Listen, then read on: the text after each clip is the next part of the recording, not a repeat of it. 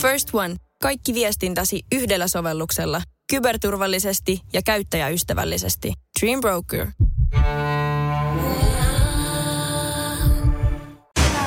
Seymour. Koukussa draamaan. Myös urheilussa.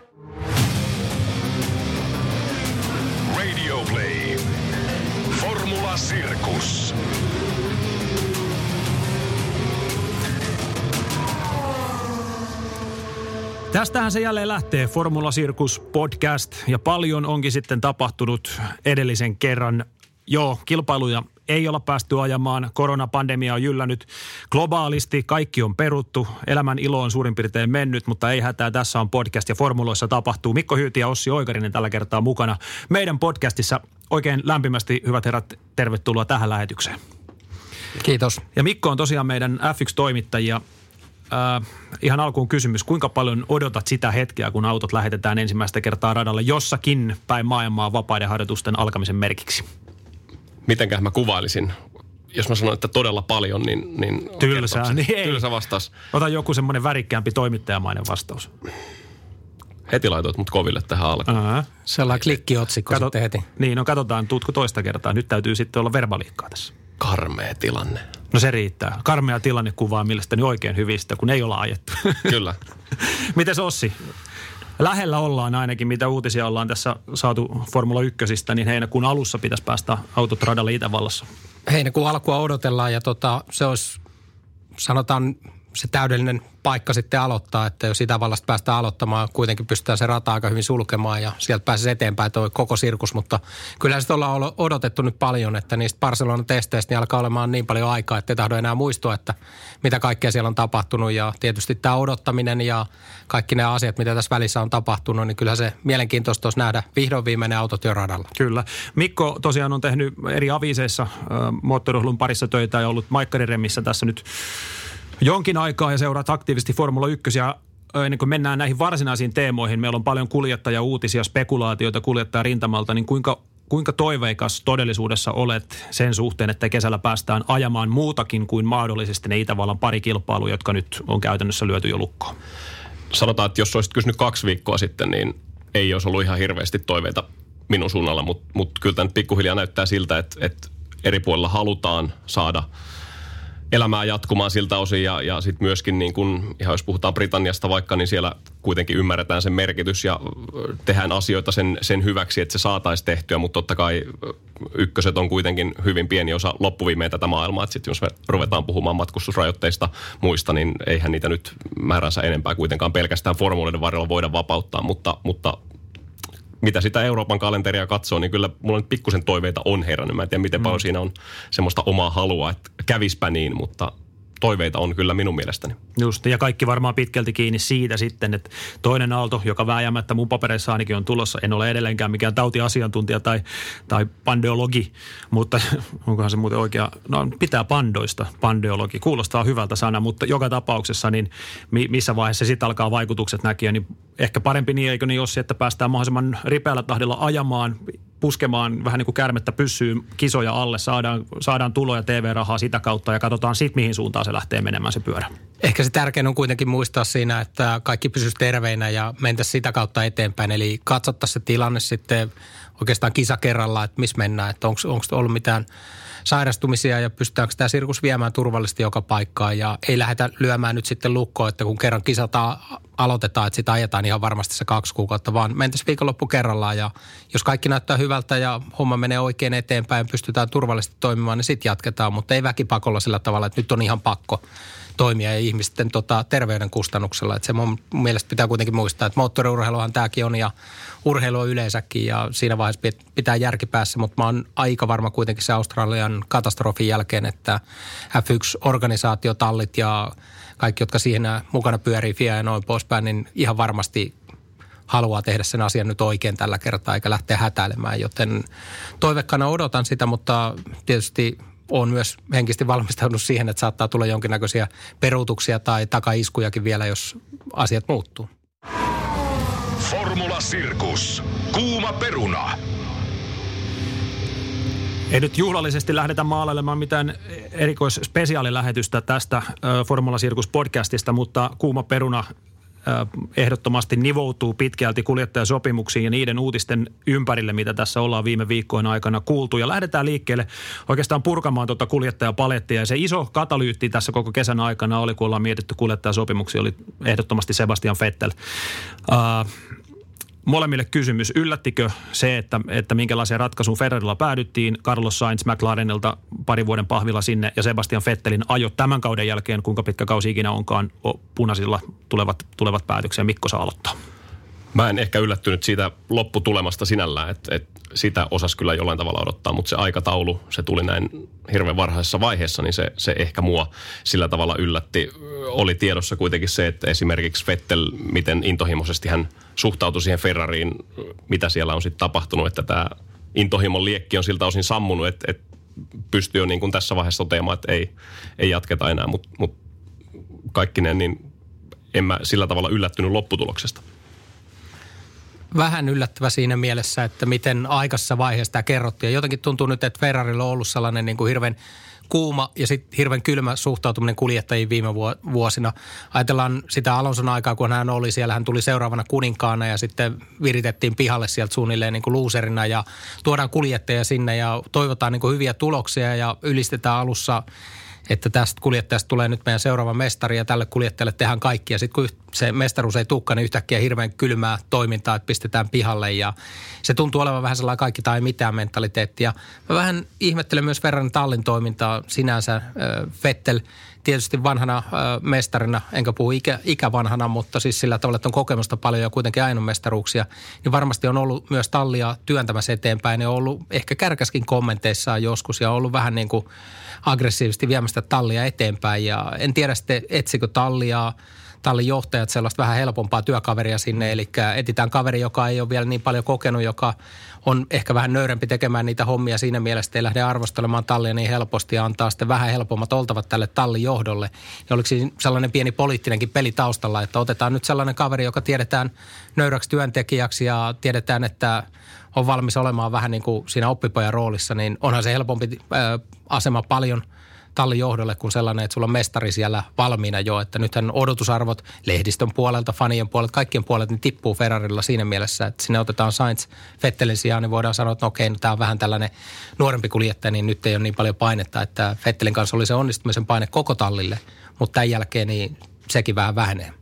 Tuossa särähtää tuossa sun mielipiteessä oman korvaan ainoastaan se, että Carlos Sainzin taustavoimathan on hirveän vaativia. Isä Sainz, koko hänen serkkusa, joka toimii managerina ja koko se vyyhti, mikä Carlos Sainzin ympärillä, he, he ovat aika vaativaa sakkia. Niin mulla on taas olettamus tohon, että se saattaa kääntyä jopa vähän Ferraria vastaan just tätä, tätä silmällä pitäen. Joo, varmaan on niin kuin oikein olettaa, että kun saadaan nelinkertainen maailmanmestari pois, niin tätä painetta, mitä sanoit, menestymistä ei automaattisesti tule. Mutta en tiedä, miten Mikko näkee tämän tilanteen just tätä, tätä taustaa vastaan, että jaksaako espanjalaiskonklaavi olla sitten kuitenkaan niin kärsivällinen siellä, että jos Saintsia ajetaan kakkoskussiksi niin kuin vahvasti näyttää, niin missä vaiheessa sitten isä Sainz sitten muut rupeaa, rupeaa lyömään nyrkkiä pöytää, että antakaa munkin pojalle mahdollisuus menestyä. Niin, sehän on aika mielenkiintoinen asetelma, kun kaksi kuumaveristä etelä-eurooppalais tämmöistä kulttuuria kohtaa Espanja ja Italia. Ihan, ihan tota, mielenkiintoinen kysymys, minkä heitit. Mulla tuli tuosta, mitä Ossi sanoi, niin, niin tuli mieleen just, miten itse on äh, miettinyt, kun on seurannut tätä uutisointia. Palaa vielä Fetteliin, siis tältä osin, äh, kun on puhuttu paljon siitä nimenomaan, että tavallaan Ferrari pani Fettelin pihalle. Mä oon miettinyt sitä, että miten paljon siinä on ollut niin kuin semmoista väärää sävyä, että miten paljon mm. Vettel on halunnut lähteä. Koska mulla tuli mieleen, mä muistan luinko mä sen jostain vai, vai mitä, mitä kautta tämä ajatus heräsi, mutta siis niin kuin jos mietitään Vetteliä, niin äh, jos hän olisi tiennyt, että Ferrarilla on vaikka todella kilpailukykyinen auto seuraavalle kahdelle vuodelle, niin kyllähän hän olisi varmaan suostunut aika heikkoihinkin sopimusehtoihin sitä kautta. Mm että oliko siellä jotain tämmöistä epäilystä siitä, että mitä, mitä seuraavat kaksi vuotta voivat ylipäätään tuoda tullessaan Ferrarilla ja mm, paljon ajatuksia ilmoilla tästä asiasta. Just näin, eikö sopimuksen kestostakin olla paljon puhuttu, että Ferrari olisi lähtökohtaisesti, mitä ollaan uutisoitu ajatuksen tasolla tarjonnut Fettelille vuoden sopimusta, mihin saksalainen ei välttämättä ollut kiinnostunut ja toikin on hyvä pointti, mitä sanoit Mikko, että, että jos siellä onkin taustalla paljon isompi kytkös esimerkiksi Mercedekseen moottorivalmistajana mahdollisesti Aston Martinin nykyiseen Racing Pointtiin, että siellä onkin taustalla paljon paljon pidemmälle niin kuin edenneitä keskusteluja muiden tallien kanssa. Mitä Ossi ajattelee tästä? Tietysti ne muut tallit, niin se on yksi, yksi asia, mutta jos mietitään ihan tätä akuuttia tilannetta ja Vettel on kuitenkin aika monta vuotta ollut jo Ferrarilla, Ferrarilla ja homma ei mennyt eteenpäin, niin ehkä siellä se motivaatio on alkanut hiljalleen hiipumaan ja niihin loputtomiin lupauksiin ei ole vastattu. Ei ole saatu sitä voittaja-autoa, jos Vettel ei näe sitä, että se koko organisaatio menee eteenpäin sillä tavalla, kun hän haluaa, niin totta kai se vaikuttaa siihen motivaatioon. Joten siinä vaiheessa niin hänen, hänen ehkä se äh, motivaatio olla siellä, niin on laskenut. Ja se näkyy tietysti kaikessa tekemisessä, koska silloin, jos kuljettaja ei tunne sitä, että tämä homma menee hänen, tavalla, hänen haluamallaan tavalla, niin ihan varmasti se alkaa näkyä motivaatiossa. Toinen asia, mikä pitää muistaa nyt, budjettikattoja ollaan tuomassa Formula 1 mm-hmm. ja Ferrarin talli on yksi niistä talleista ja tehottomimpia toimimaan sen rahan kanssa. Pienet tallit on ollut normaalisti niitä taloudellisimpia siinä mielessä, että ollaan saatu eniten siitä yhdestä eurosta irti ja ollaan pysty kehittämään parhaimmalla tavalla. Mitä suurempi talli, niin sen enemmän niitä resursseja on hukattu. Ja etenkin Ferrari on sellainen talli, jossa sitä rahaa on ollut perinteisesti hyvin paljon. Nyt kun tämä budjettikatto ajetaan paikalleen, niin ihan varmasti tulee Ferrarille vaikeuksia tässä vaiheessa. Ja en tiedä, onko sitten Vettel katsellut sitä meininkiä ja sanonut, että joo, ei, ei tämä homma tule toimimaan, että onko tässä niinku mitään järkeä. Ja mä ennustan sitä, että Ferrari on yksi niistä talleista, joka tulee tästä budjettikatosta kärsimään eniten, koska heidän on pakko vaan vaihtaa sitä työ, työskentely tyyliä ja se ei tule tapahtuu helposti. Taas Jortikan Savoin. Mä tykkään tavallista ajatella. Raaputit vähän niin kuin S-arvon yhden kolon auki. Puhutaan tästä palkkakatostakin vähän myöhemmin. Vielä tähän Vettel-spekulaatioon yksi tulokulma. Tekikö hän niin sanotusti Daniel Ricardot ja väisti nopeampaa nuorta lahjakasta kuljettajaa ikään kuin vähän sopimusehdoilla pois tiimistä, ettei tarvitse enää ajatella sitten ensi kauden jälkeen tai tämän kauden jälkeen, että se Leclerkin monakolainen peijakas onkin kehittynyt niin nopeaksi kuljettajaksi, ei ollut mahdollisuutta vastata, niin pystyttiin tätä kautta ikään kuin häivyttämään ja etsiä ehkä sitten uutta, uutta maisemaa vaikea ainakaan kiistää tuota ajatusta. Kyllä, kyllä tuota, mä oon ihan samaa mieltä, että varmasti siinä jonkun verran sitä oli, koska se oma rekordi ei välttämättä ehkä sitten siinä semmoisessa niin tallin sisäisessä painetilanteessa Vettelillä on niin hyvä, että hän, hän kaipaa selvästi semmoista tiettyä tukea sieltä tallin mm. puolelta. Mm. Ja sitten kun vieressä istuu tuommoinen jätkä, joka on vielä tallin oma, kasvatti sitä kautta, niin, niin ei se varmaan kiva tilanne Vettelille ole. Toisaalta, jos miettii niin kuin formulakuljettaja ylipäätään, joo, nelinkertaisella maailmanmestarilla on semmoinen oman arvon tunto, mutta sitten taas formuloiden ajaminen on Sebastian Vettelille kuitenkin vaan formuloiden ajamista. Kyllä. Haluaako Ossi vielä lyhyesti ottaa tähän kiinni? Se, Uskotko tähän teoriaan? No totta kai kuljettaja etsii sen parhaan tuolin itselleen, parhaan ympäristön toimia. Jos Vettel huomaa, että Ferrarilla ei ole enää sitä tukea, eli se tuki alkaa lipsumaan Leclerkin puolelle ja hän on vähän sellainen niin kuin kaveri, joka siellä on mukana osallistumassa eikä ole se tallin ykköskuski, niin totta kai se vaikuttaa siihen motivaation. Joten sitä, sitä kautta niin toi on ihan, ihan perusteltua. No mitäs, mm, jos tiivistetään tätä Ferrari-pakettia, niin mitäs odotatte Carlos Sainzilta? Itselle tulee vähän se tosiaan fiilis siitä, että, että rakennetaan selkeästi ykkös-kakkoskuski-asetelma. Sainz saa ajaa siellä sen maksimissaan kaksi kautta, kunnes ehkä Mick Schumacher ja Schwarzmanit on valmiita siirtymään ylöspäin, ehkä pienemmällä palkalla vielä, kun kulut kuitenkin vedetään aika tiukasti viivan alle, vaikka kuljettajan ja tiettyjen avainhenkilöiden palkat ei tähän palkkakattoon nivoudu, mutta onko Saintsilla mahdollisuutta menestyä teidän papereissa Ferreilla? Mä sanoisin, että siitä nähdään hyvin paljon viitteitä vuonna 2020, jos tänä vuonna päästään ajamaan. Tämä tuli niin varhaisessa vaiheessa tavallaan tämä asia, ja vaikka hän yrittää kaikin tavoin kääntää sitä huomiota siihen, että hän ajaa vielä yhden vuoden McLarenilla, niin eihän se voi olla jyskyttämättä mm. takaraivossa seuraavien kuuden kuukauden aikana, että hänellä on Ferrari-sopimus takataskussa. Se, miten hän ajaa tänä vuonna, niin mä luulen, että se kuvaa aika paljon sitä, mihin hänellä on mahdollisuuksia. Saintsin haaste tulee olemaan se fakta, että autot kuitenkin pysyy nyt samana sitten nämä seuraavat kaksi kautta. Eli hän hyppää kesken tavallaan kauden autoon, joka on jo erittäin tuttu toiselle kuljettajalle. Kesken kehitystyön hän ei pääse kehittämään tänä vuonna kumpaakaan autoa, hän ei pääse kehittämään McLarenia eikä pääse kehittämään tulevaa Ferraria. Ja siinä vaiheessa vauhdissa niin kuin auton – auton, toiseen autoon hyppääminen voi olla erittäin haastavaa. Muistan silloin, kun massa loukkaantui, mm. niin sinne tuli fysikalla ajamaan, joka oli sinä vuonna ajanut kuitenkin niillä samoilla renkailla Formula 1. Ja sen vuoden Ferrarin auto oli erittäin vaikea ajaa ja siitä ei tullut fysikellalla mitään. Ja silti arvostan niin fysikellaa kuskina. Hän on lahjakas kuljettaja, mutta kesken kauden autoon hyppääminen, se ei vaan onnistunut.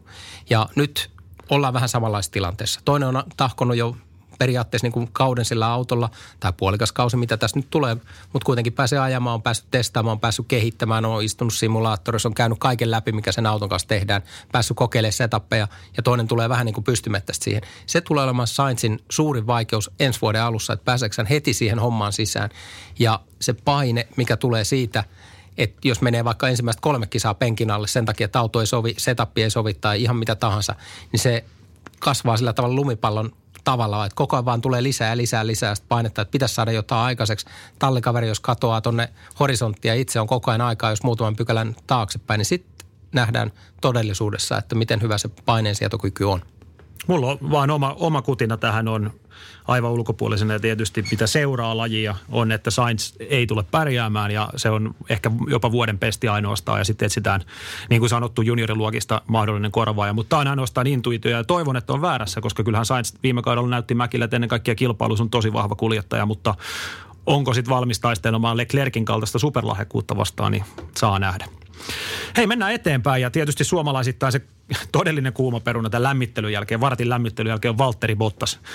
Alkoi tapahtua kuljettajamarkkinoilla Daniel Ricardon siirtyminen McLarenille. Totta kai luo vääjäämättä ja Fettelin vapautuminen ynnä muut ö, Alonson tilanteet, niin heittää ison kysymyksen, että mikä on Valtterin kohtalo tämän kauden jälkeen.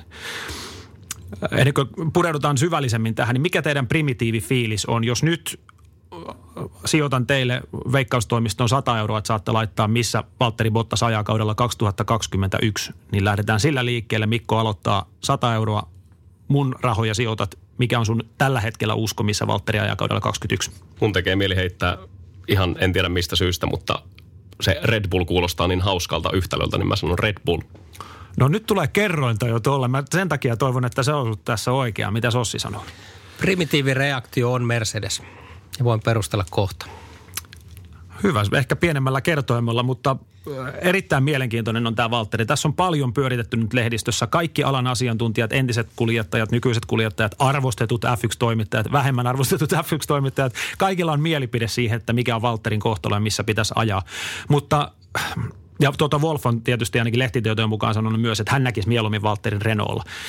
Lähdetään siitä, että mitkä puoltaa teidän papereissa sitä, että Valtteri nähdään Mersulla ja mitkä puoltaa puolestaan sitä, että Valtteri nähdään esimerkiksi Renaultilla, joka lienee, no tai miksei Red Bullilla, mutta mikä lienee se vahvi vaihtoehto kuitenkin isossa kuvassa. Ossi saa alkaa. Mercedeksen jatkoa puoltaa se, että Valtteri on ollut hyvä tiimipelaaja. Valtteri on ajanut hyvin pisteitä Mercedekselle ja siinä vaiheessa, jos käy niin, että Lewis Hamilton jatkaa Mercedekselle, mikä on hyvin todennäköistä, niin siinä vaiheessa hänelle tarvitaan tallikaveri, joka tulee hänen kanssa toimeen. Tarvitaan tallikaveri, joka pystyy, pystyy toimimaan siinä ympäristössä hyvin sillä tavalla, että ei tule ylimääräisiä säröjä. Koska muistan kuitenkin tämä Hamilton Roosberg – kausi, joka ei ollut kovinkaan harmoninen. Kaudet. Talli, kaudet, mutta tota, oikeastaan huipantu viimeisen, joka ei ollut kovinkaan harmoninen, niin se puoltaa sitä, että talli haluaisi pitää työskentelyn rauhan eikä luoda ylimääräistä säätöä ja sählinkiä sinne. Se, että minkä takia Valtteri menisi jonnekin muualle, niin pitää muistaa kuitenkin, että hänellä on kokemus ykköstallista. Eli tota, on ollut mukana Mercedeksen auton kehittämisessä, ollut mukana Mercedeksellä, ajanut erittäin hyvin kuitenkin.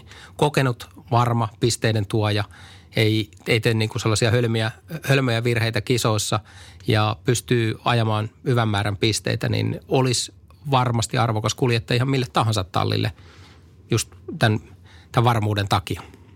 Onko vasta argumentteja vai löytyykö tuosta sellainen kasa, johon olet tyytyväinen? En mä pysty kyllä Ossille vastaan sanoa. Ossi sanoi tosi Sanon hyvin, ne, hyvin ne, mitä mä olin itsekin miettinyt ja, ja oikeastaan ainoa niin kuin, niin, no se liittyy just tähän, tähän niin kuin tiimihenkeen, semmoisen yhteishenkeen, mikä siellä on, on syntynyt. Että se, sitä on jotenkin niin kuin tosi vaikea nähdä, että sitä lähdetään niin kuin tieten tahtoin rikkomaan, koska Mercedes on kuitenkin niin kuin tallina tullut totutuksi ja tutuksi semmoisena, joka ei heittele satasia sinne tänne, vaan, vaan he tietää tasan tarkkaan, mitä he tekee. Ja jos heillä on toimiva, hyvä paletti, niin ei ne lähde sitä vaan niin kuin kokeilun ilosta muuttamaan.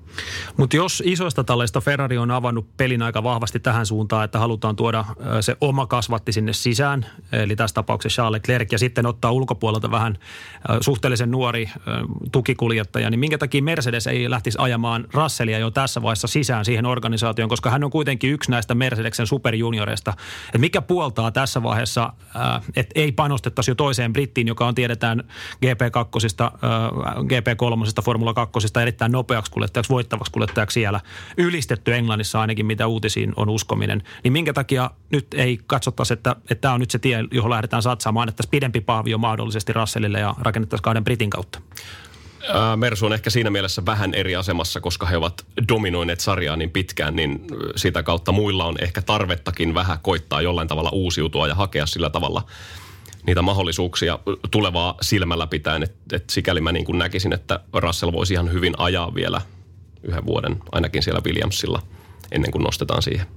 Eli taas tullaan Valtterin kohdalla siihen, että puhutaan yhden vuoden jatkosopimuksesta. Tämä onkin mielenkiintoinen pointti, koska Valtteri kahdella edellisellä kerralla sopimusneuvotteluissa jo on ajanut erittäin vahvasti sitä pidempää jatkopahvia, mutta Mersulta ei olla oltu valmiita siihen. Ja taas kun katsotaan jälkikäteen, niin miksei oltaisi tarjottu jo kahden vuoden sopimusta.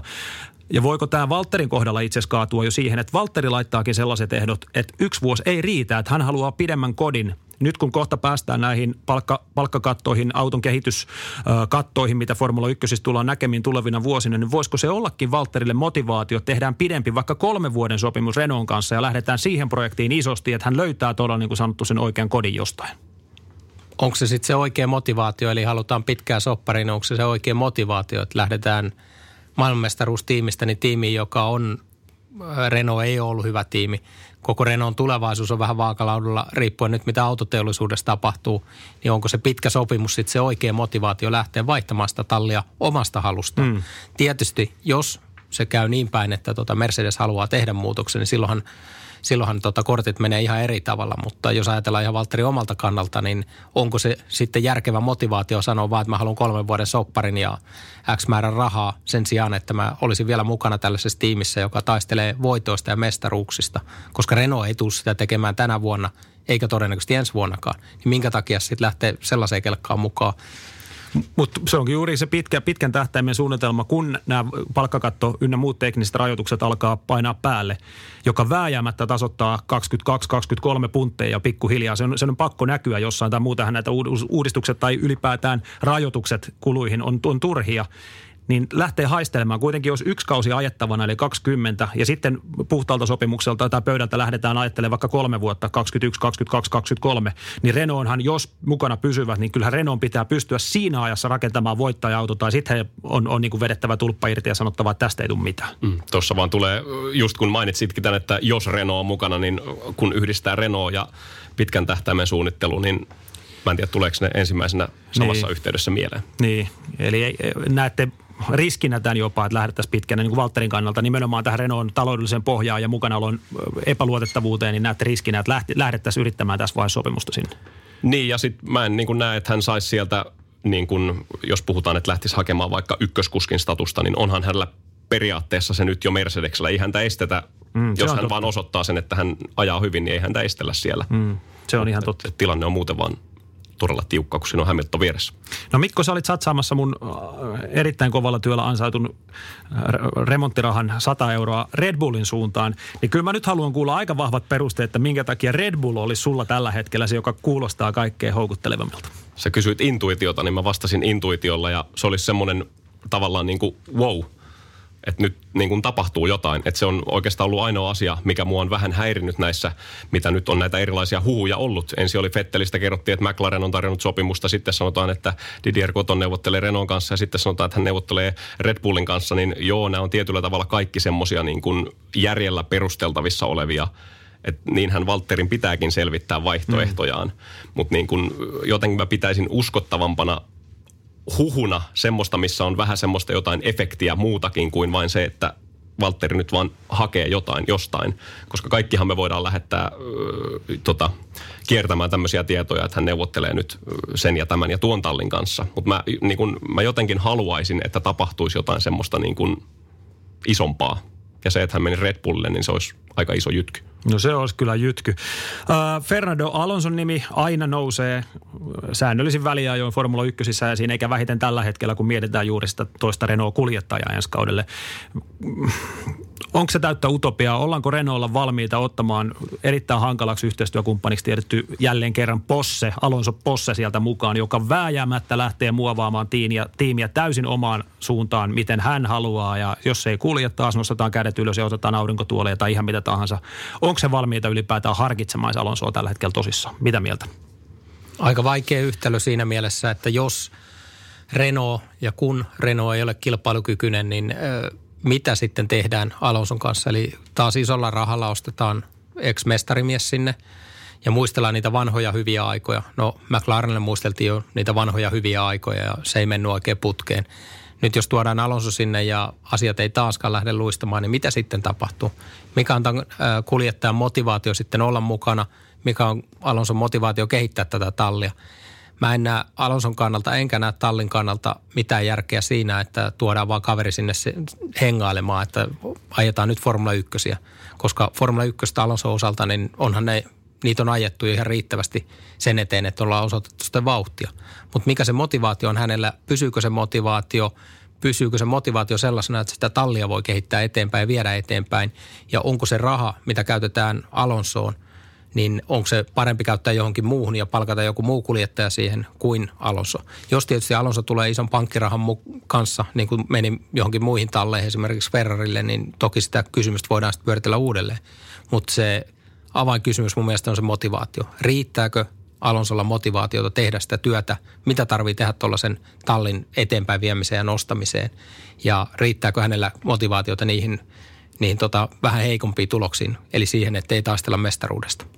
Niin, eikä mikään nuori kaveri kuitenkaan enää. Hmm. Mä en tiedä, miten asianosaiset itse tämän tilanteen näkee, mutta ulkopuolisena olisi jotenkin tosi hauska nähdä Cyril Abitebul ja Fernando Alonso, Alonso ottamassa yhteen. Se ei välttämättä olisi tuloksen kannalta mikään ihan hirveän hedelmällinen yhteistyö sinällään, mutta toisaalta Abitebul on vähän semmoinen tyyppi, että hän saattaa sen Alonson palkata ihan vaan semmoisen niin hauiksen näytön pohjalta. Olisi kiva näyttää muille, että meilläpä on tässä nyt Fernando kuljettajana.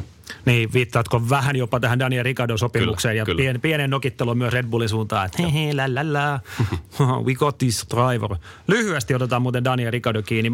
Mä itse tykkäsin tästä liikkeestä, kunnes sitten luettiin McLarenin talousvaikeuksista. 70, noin 70 ihmistä saa lähteä F1-kisapuoleltakin. Mutta jotenkin Daniel Ricciardo, McLaren, äh, Landon Norris kuulostaa sellaiselta bromansilta, ettei paremmasta väliä. Ja jos mietitään sellaista kohesiota, jossa kaikilla on hyvä olla, on racing guy Jack Brown, joka rakastaa kaikkea siistiä, nopeat kuskei, niin Ricardohan sopii tuohon kyllä kuin nenäpää.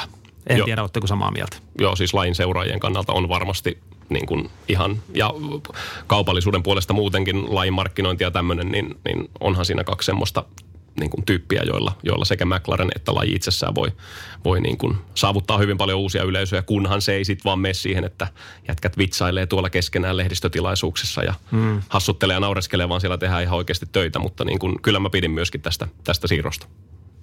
Mun mielestä se oli aika sivuttainen liike, eli mun mielestä nyt Ricardo on tehnyt kaksi kertaa sellaisen sivuliikkeen. Oltiin Red Bullilla kuitenkin, oltiin tiimissä, joka on melkein, sanotaanko kärkitalli, ei ollut ihan vielä valmis siihen, mutta on kuitenkin mennyt koko ajan eteenpäin. Sitten lähdettiin Renaultille, selkeä pudotus alaspäin. Nyt mennään McLarenille. Mun mielestä se on vaan liike sivuttaa. Se ei ole liike ylöspäin missään nimessä. Ja nyt puhutaan kaikki niin kuin tulevaisuudesta ja mukava fiilis ja kaikki noin poispäin, mutta loppupelissä, mikä määrittelee aika pitkälle kuljettajan, on hänen menestyksensä – ja ei Ricardo tule nyt taistelemaan McLarenin kanssa siitä mestaruudesta, niin mitä odotetaan? Odotetaan, että on kaksi vuotta lisää vielä ikää ja sen jälkeen, jos jostain huipputallista aukeisi se paikka. Odotellaan vähän sellaista, niin kuin, että jotain tippus syliin eikä olla menossa niin kuin aktiivisesti eteenpäin, että ollaan menossa parempiin tiimeihin. Niin en tiedä, onko hän hinnoitellut itsensä ulos vai mitä siellä on taustalla, että hän ei pääse eteenpäin. Koska nyt jos ajatellaan, niin Sainz vai Ricardo Ferrarille. Kyllä mä olisin mieluummin nähnyt Ricardon Ferrarilla ajamassa ja oltaisiin nähty sitten, että onko hänestä – haastamaan Leclerc vai ei. Mm. Ja sillä tavalla niin vähän tuntuu, että mennään niin kuin sivuluisussa vaan, että tota, okei, okay, soppareet tulee, rahaa tulee, mutta ei välttämättä tule sitä menestystä, mikä kuitenkin on se kuljettajan uran suuruuden määräävä juttu. Ei se, että on miljoonia tilillä, mutta se, että voittaako niitä mestaruuksia tai taistellaanko niistä mestaruuksista, se on paljon isompi juttu mun mielestä. Mennään eteenpäin. Me ehditään tämän kesän aikana ja syksyn aikana varmasti käydä läpi vielä näitä kuljettajasopimuksia, kun niitä alkaa tippua. Ja jos me kaikki nämä paikat ruvetaan tässä spekuloimaan, niin meillä ei kaksi tuntia riitä. Mutta nyt täytyy sanoa, että äh, ilolla luin uutisia Fian näistä päätöksistä nujia läpi palkkakatot ynnä muut kaikki tekniset rajoitukset tasoittaa pakkaa Formula 1. Ossi saa lähteä liikkeelle, kun olet lajissa ollut, ollut syvällä itsekin tuolla teknisellä puolella ja seurannut pitkään. Muistatko kertaakaan lajin historiasta, että näin suuri äh, tahto, taso olisi kaikilla periaatteessa osapuolella, ehkä Ferrari ja muutama, muuta poikkeusta lukuun ottamatta tasoittaa pakkaa ja konkreettisesti hakea näin voimakkaita rajoituksia, joilla pystytään tasaamaan äh, kilpailuasetelmaa? Tämä on ensimmäinen kerta Formula 1 historiassa, että näin ollaan tehty ja tätä on odotettu. Tätä on yritetty jo aikaisemminkin, mutta ikinä ei onnistuttu siinä. Aina on tullut joku, jotkut tahot, jotka on tuhonnut tämän suunnitelman. Yleensä Ferrari viimeistä on veto-oikeudellaan estänyt tällaiset uudet sääntömuutokset ja nyt oikeastaan ensimmäistä kertaa lajihistoriassa niin tehdään sellaisia järkeviä steppejä sen kilpailun tasaamiseksi. Ja ne on erittäin hyviä steppejä, mitä on tehty. Eli tämä budjettikatto on ensimmäinen juttu. Saadaan vähän sitä, sanotaanko hillitöntä rahanmenoa tasattua, joka tuo tietysti sen mukanaan, että tiimeillä on mahdollisuus vähän päästä lähemmäksi toisiaan.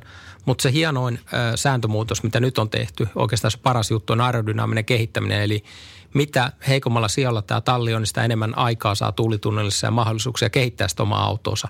Ja tätä kautta niin mä toivon, että nämä pienemmätkin tallit pystyy sitten kehittämään sitä omaa autoonsa ja hakemaan lisää suorituskykyä ja tätä kautta saataisiin tasaväkisempää kilpailua, koska kyllähän nyt tähän saakka ollaan menty kuitenkin aika pitkälle näiden suurten tallien tota, johdossa ja ei ole pystynyt pienemmät tallit tekemään mitään. Nyt on vihdoinkin jotain, joka vähän tasoittaa tätä kilpailua ja aika historiallinen hetki, aika hieno hetki ja hyvä hetki siinä mielessä, että nyt tehdään ihan oikeasti niitä asioita, että saadaan tämä kilpailu tasaväkisemmäksi sen sijaan, että luotaisiin entistä enemmän niin kuin eriarvoisuutta tähän sarjaan.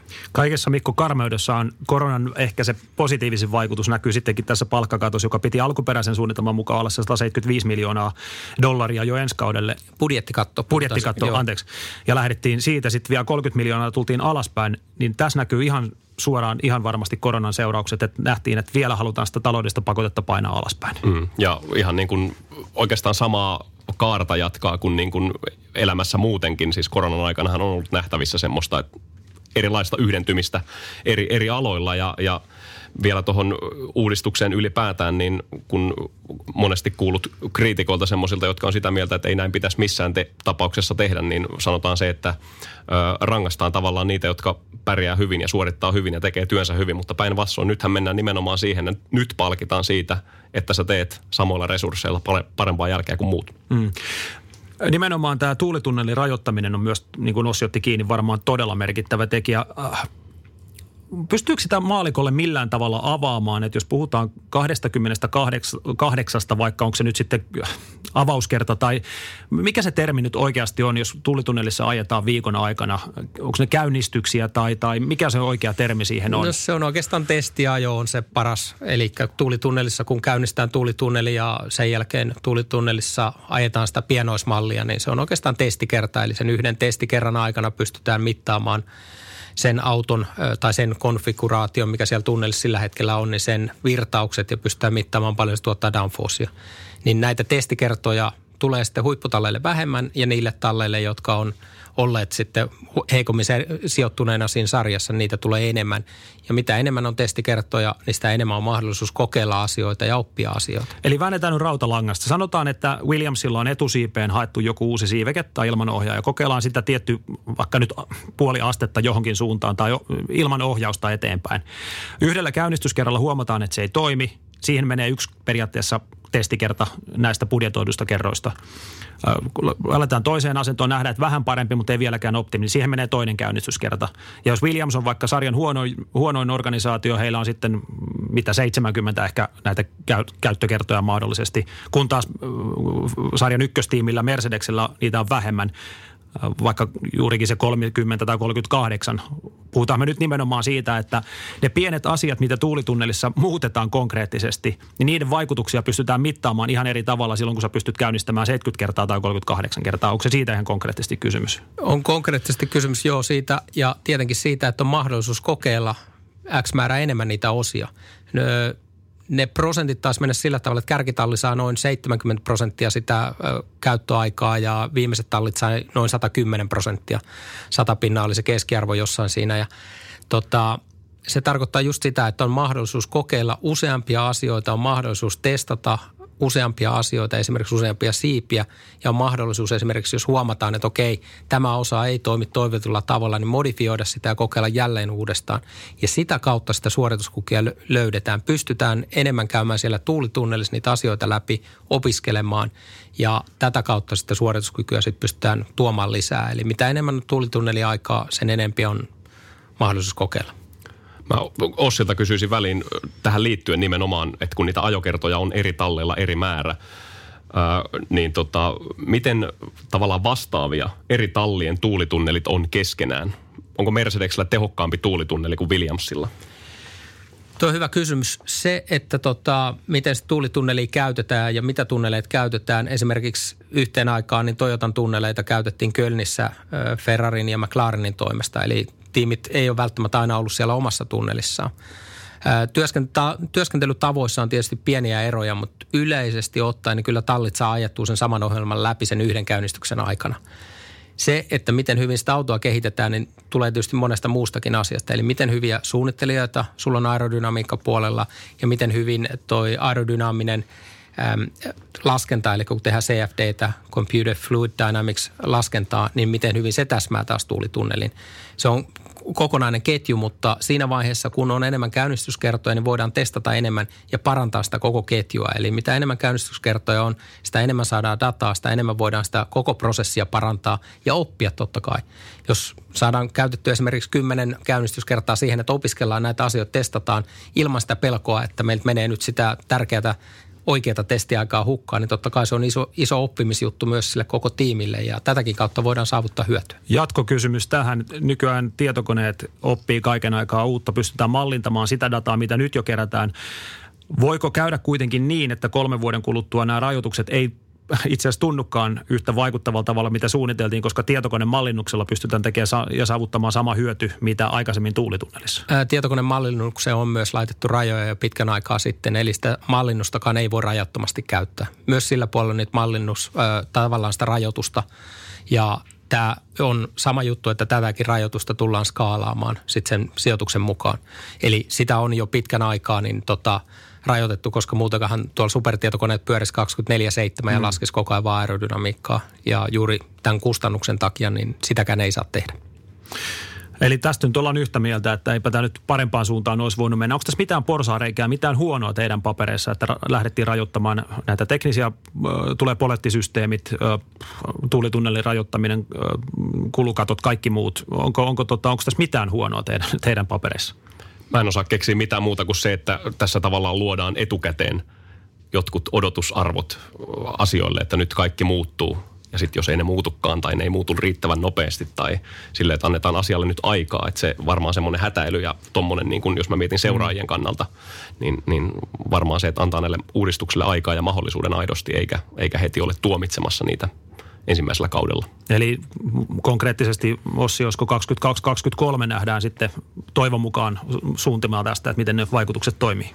Se tulee olla vähän pidemmässä juoksussa. Se, mitä tietysti tässä voi olla, että käy, niin huipputallit, jotka voittaa sen mestaruuden, niin ei pysty ehkä niin helposti puolustamaan sitä omaa paikkaansa.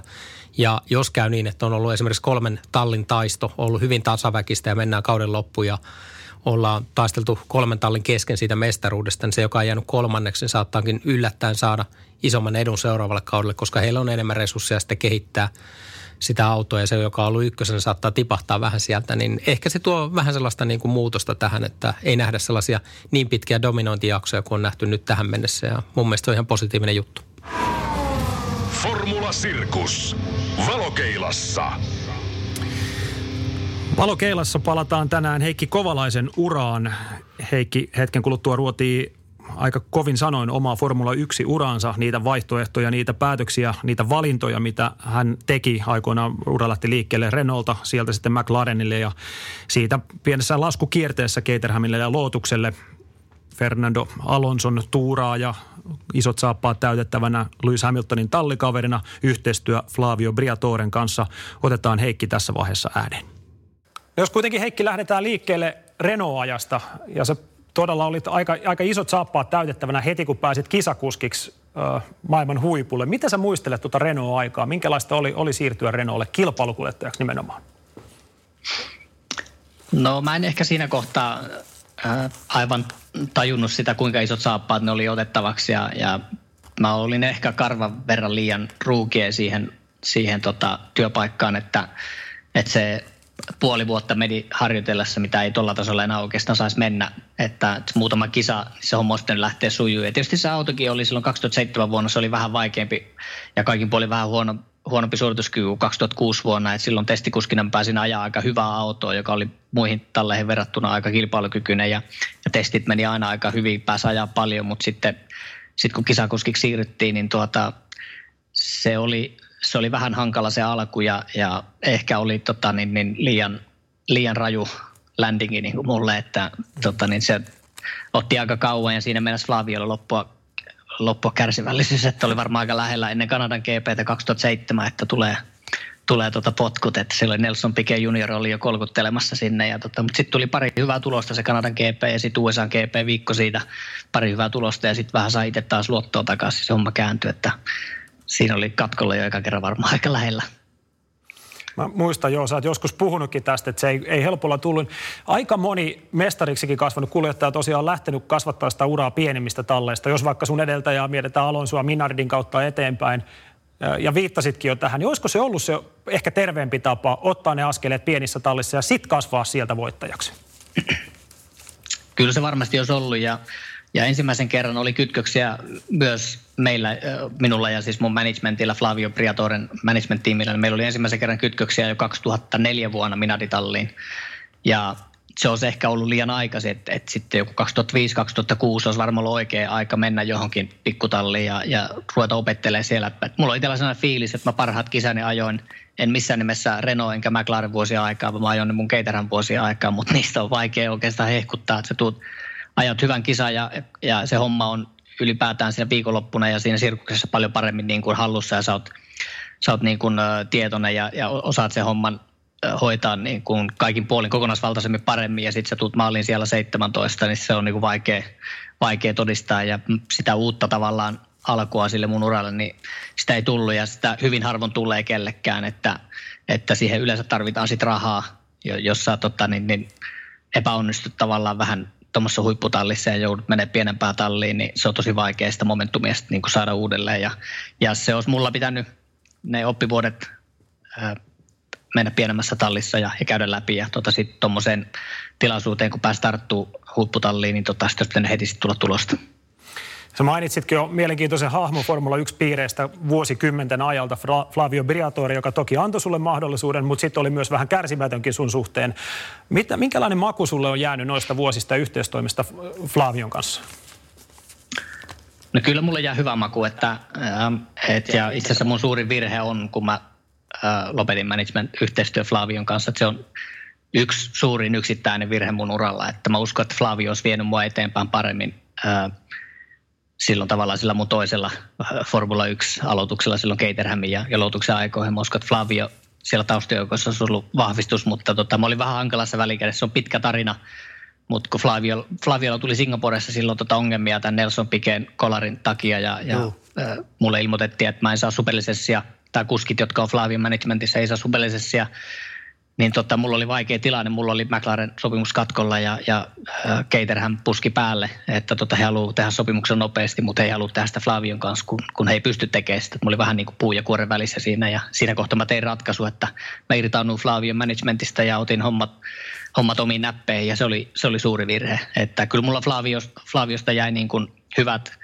äh, hyvät fiilikset äh, siltä mun ura, uran niin kuin alkuajolta, että Flavio otti mut siihen Renault Junior-ohjelmaan ja siellä oli muistaakseni seitsemän junnua silloin 2002 vuonna ja mä olin sitä ainut, joka meni siitä koko porukasta sitten loppuun asti, että ensin testikuskiksi 2006 ja sitten kisakuskiksi 2007 ja, ja Flavio teki mulle mun uran parhaat sopimukset aina, että Flavio neuvotteli niin kuin hyvät sopimukset, että tota, se oli yksi, yksi suuri virhe. Tulkitsinko oikein, että Singaporen tapahtumat silloin 2009, jos ne olisi sujunut toisella tavalla, niin sun, sun yhteistyö olisi jatkunut todennäköisesti Flavion kanssa ja se olisi voinut avata sulle taas portit johonkin toiseen talliin, sit vähän isompaankin talliin tulevaisuudessa? No mä uskon näin, että se tota, ää, tuo Japanin GP 2009, mä kävin sunnuntaa-aamuna siellä tota, Fian, Fian edustajan Alan Donnellin luona ja kysyin ihan suoran kysymyksen. Tota, ennen GPtä oli vähän, tiedätkö, pitäisi keskittyä GPC, mutta oli vähän nämä management-asiat siinä, tota, siinä tapetilla. Mä kysyin kysymyksen, että saanko mä tehdä sopimuksen Flavion, äh, Flavion tota, ollessa mun taustalla, saanko mä tehdä sopimuksen toiseen talliin ja sieltä ilmoitettiin, että et saa ja, ja tota, siinä kohtaa Lotus tai mikä sitten tuli Caterhamiksi, Mike Kaskoinen ei halunnut ottaa, että he halusivat niin löydä kuskit lukkoon, että rulli oli sovittu ja mä olin siihen toiseksi tarjolla ja, ja tota, siinä kohtaa mä olin sitten ainut näistä Flavion kuskeista, joka lähti tästä Flavion managementista pois, että Fernando Alonso ja Mark Webber jäi sinne, mutta heillä oli tietysti eri tilanne, heillä oli sopimukset valmiina seuraavalle vuodelle, että heillä ei ollut silleen painetta ja ja Flavio sanoi mullekin, että, että hän uskoo, että tämä hänen penaltti, minkä hän sai Fialta, niin hän uskoo, että hän pystyy se taistelemaan ja kääntää sen, se penalti. Ja, ja hän itse asiassa teki näin, että sitten tammikuussa seuraavana vuonna, että oikeastaan kolme kuukautta, lokakuuta silloin kun oltiin Japanin GPS, niin kolme kuukautta myöhemmin Flavio olisi voinut olla mun manageri, mutta tota, mä olin siinä kohtaa jo lähtenyt siitä managementista pois ja tehnyt päätökset ja tota, sainannut loutukselle omin päin. Ja tota, sitten me taisteltiin Flavion kanssa vielä oikeudessa pari vuotta siinä, siinä sivussa, että se oli vähän sellaista niin kuin, sellaista niin kuin säätöaikaa, että ei nää, en mä usko, että se niin kuin, ei se siihen vauhtiin nyt paljon vaikuttanut, että tota, ei se mikään silleen niin kuin syy ole, mikä niin kuin ydinsyy, mutta ei tuollaiset sähläykset tuolla taustalla, niin ei koskaan niin kuin helpotakaan sitä asiaa, että tota, olisi tietysti ollut parempi, kuin taustat olisi ollut kunnossa ja tota, se ensimmäinen vuosi silloin Caterhamilla, niin Valensian GPS mä tapasin Erik Bullierin Renolta ja tota Erik tarjosi mulle seuraavaksi vuodeksi paluuta Renolle. Mutta mulla oli kaksivuotinen suora sopimus Lotuksen kanssa ja mä en sit siinä kohtaa halunnut, halunnut tuota ruveta sen kanssa sählää ja, ja mahdollisesti toista toista tuollaista oikeustaistoa sit siihen niin kuin sivuun. Ja mä uskon, että siinä kohtaa Flavio on saanut sen neuvoteltu. Siinä olisi ollut oikea aika siirtyä niin kuin taas parempaa talliin ja, ja yrittää parempia tuloksia yhden tavalla tuommoisen välivuoden jälkeen, mutta tota, itse ja mun vaimon kanssa meistä saatu sitten tehtyä ja, ja se oli väärä päätös. Noin siis Heikki Kovalainen, joka on mitä enemmän kaverille ikää tullut, sitä kova sanaisemmin on kyllä suominut itseään uravalinnoista ja siitä omasta F1-urasta. Mikko, olen esittänyt tämän kysymyksen aikaisemmin Ossille meidän Formula-lähetyksissä, mutta onko sun papereissa Heikki Kovalainen hukattu suomalainen F1-lahjakkuus? En sanoisi kyllä, että kaveria ihan hukkaa heitettiin. Tota, GP-voittaja kuitenkin kaikki, kaiken, kaikesta huolimatta ja niin kun, eihän niitä meillä nyt ihan hirveän montaa ole. En mä osaa, en mä osaa Heikkiä pitää hukattuna. En osaa. Hmm, mutta ihan kaikkea potentiaalia kuitenkaan ei saatu kaverista puristettua irti. No ei varmasti saatu, mutta, mutta niin kuin varmaan se, että meidän 5 miljoonassa kansassa tulee silloin tällöin Formula 1-kuljettaja, niin, niin miettii, miten moni muu Formula-kuljettaja, Formula 1-kuljettaja, joka sinne ykkösiin nousee, niin ehkä jää vähän vajaaksi niistä odotuksista, niin ehkä se on sallittua meillekin sitten, että ne kaikki ei ihan maailmanmestareita ole. Hossilta en ota enää samaa kysymystä. Tämä on ruodittu sun kanssa jo niin monta kertaa tämän kevään, koronakevään aikana. Loppuun pieni arvio asiantuntijoiltamme siitä, kuinka monta kilpailua loppukaudesta sitten pystytään ajamaan. Mä muistan Ossin kanssa ensimmäisessä kauden podcastissa puntaroitiin sitä, että montako osakilpailua perutaan koronaviruksen johdosta ja molemmat oltiin yksi tai mahdollisesti kaksi kilpailua. Nyt on siirretty ainakin aika monta ja peruttu aika monta. Tämä on todella vaikeaa ja ehkä jopa typerää lähteä arvioimaan, mutta mikä on, mikä on realiteetti? Milloin, sanotaan, että mikä lukumäärä on teidän paperissa sellainen, että MM-arvolla on jokin arvo tänä vuonna? Mikä on minimimäärä, joka pitää kisoja saada ajettua, jotta voidaan juhlallisesti yksi 20 julistaa maailmanmestariksi? Jaahas, mikä olisi semmoinen arvo? Ka- äh, Tarkoita, Sanoit, niin, tarkoita, niin. että kolmea, esimerkiksi kolmea kilpailua ja sitten mietitään, että kuka on mestari, niin kuulostaa vähän naivilta. Kyllä kuulostaa.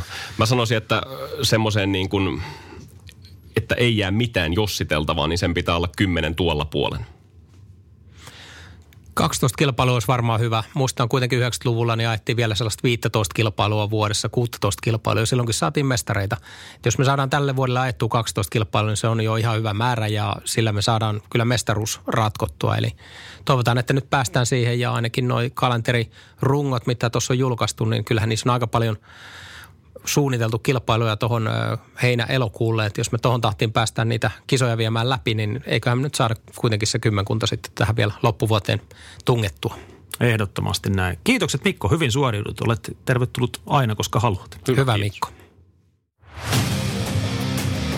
F1 ykköspodcasti. Formula Sirkus.